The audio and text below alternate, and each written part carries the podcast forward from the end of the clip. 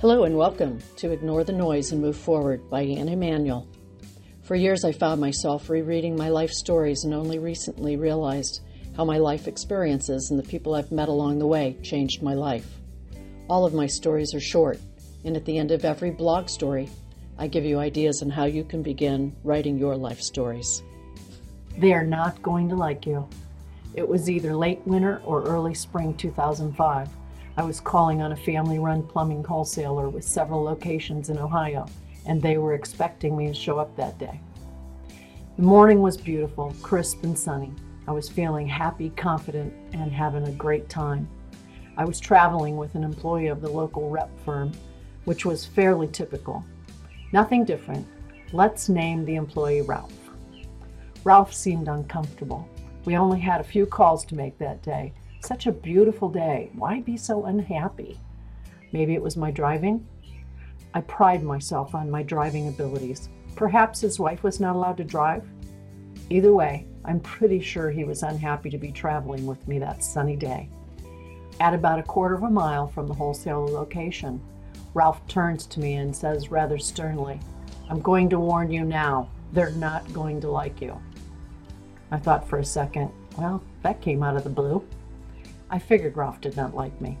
One of the reasons I thought was because I was a female in a typically male position.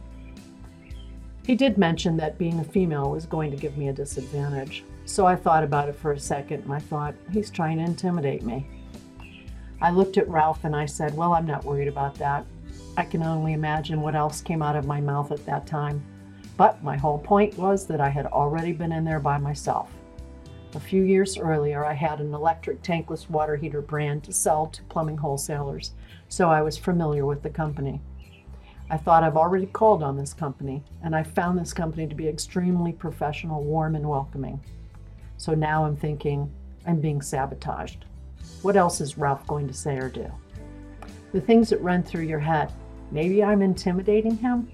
I don't know. You know, I'm slightly under 5'3, so I don't know how intimidating I can be. We should ask my husband that question. Ralph and I walked into the wholesaler and I met with their outside sales team, account managers, and so on. They were very welcoming, receptive, and immediately worked with me to create a plan to grow the business. Not at all the experience Ralph prepared me for.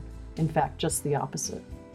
I didn't want to gloat Someone reading this right now is saying, Oh, yes, you did. But I did check out Ralph's face to see how he was taking all of this in. Did he have a relationship with the customer? I think not. Ralph told me not to be surprised if we only had a couple of minutes with the company principals. We had well over an hour. Was he forewarning me to be nice, or was it that he didn't have a relationship? So he figured that there's no way to develop a relationship. It might have been twofold. Couple years later, a new person was hired to take my place as I moved into a different role.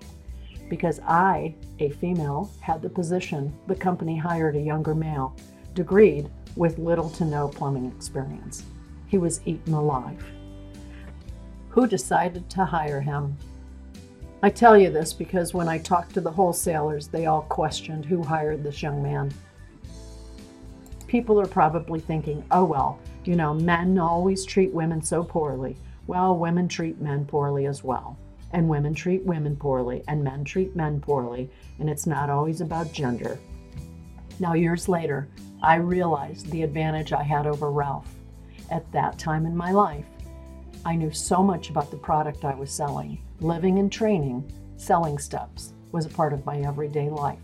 I practiced selling in every part of my life so it was not something I had to remember.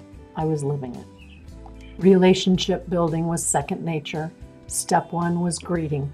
Those first few seconds when you meet someone. Ralph may not have wanted to work with me that day. He may have been intimidated by my knowledge, but Ralph had his chance to build a relationship, and I would say it didn't go too well. Practice greeting. It's a lot easier when you do it right the first time. The purpose of my stories is to encourage you to write about your life, and you will be amazed at your personal growth. You know how when you're talking with someone and they're telling you their experience, and while they're telling you their life experience, a thought comes into your mind, you can relate. you have a story to share too. Begin at that point and start writing. Thank you for listening to Anne Emanuel. Ignore the noise and move forward. If you enjoyed my story, check out anneemanuel.com. Download the writing tips and or sign up for new stories. Feel free to comment on this podcast. You can also follow or connect on social media. Thank you.